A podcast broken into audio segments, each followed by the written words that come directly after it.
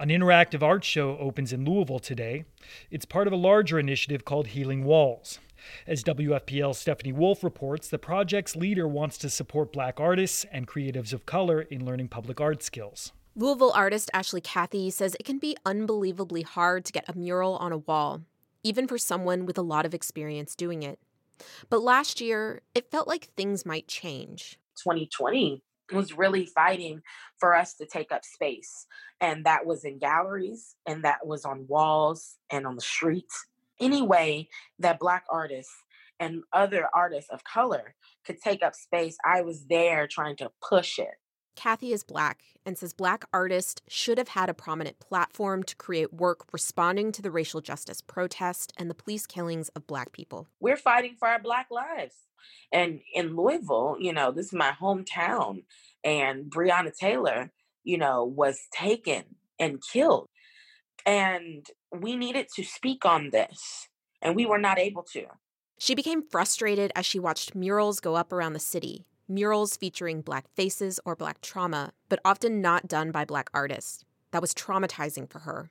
So she launched the Healing Walls Project for Black, Indigenous, and artists of color to create their own opportunities, their own public art in their own cities. Well, we have to give them the access to the knowledge. They're just as amazing, just as incredible, just as talented. But if you don't know how to start, then how can you finish? Healing Walls is ultimately a mentorship program. It pairs BIPOC artists with other artists who already have established careers in public art and mural work, and therefore some level of status and privilege in those worlds. Chip Calloway is a digital artist in Louisville who wants to add murals to his portfolio. I talked with him late last year as he was learning a technique called pouncing. I never had the opportunity. Never knew any any muralists, and, and the muralists that I did know they were already established and no one really wanted to take the time to show you or hands-on teach you what you're doing. That's why he signed up for the project. Mentees like Calloway will learn how to scale up a design to go on a building or wall.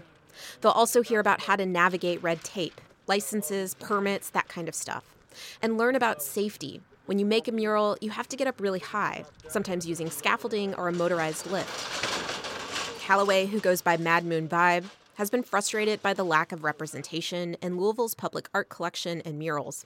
He grew even more frustrated over the summer when he and other black artists heard a lot of no's as they tried to put up work. I wanted to get involved in, in something in my, my city to show there's more than just white muralists and there's more diversity in our style of art in the city. Michelle Johnson is Healing Wall's CFO. She says they want the program to be as holistic as possible and set artists up for the long run because the mentoring doesn't end when the mural does. During the process of the mural and then the follow up, them being able to attend workshops afterward, teaching them about the business, about how they are a business entity, making money, being able to, to fund their work. Artist Ashley Cathey hopes that the Healing Walls project is therapeutic she wants the work to empower people to control their own narratives. Public art changes so much in the community.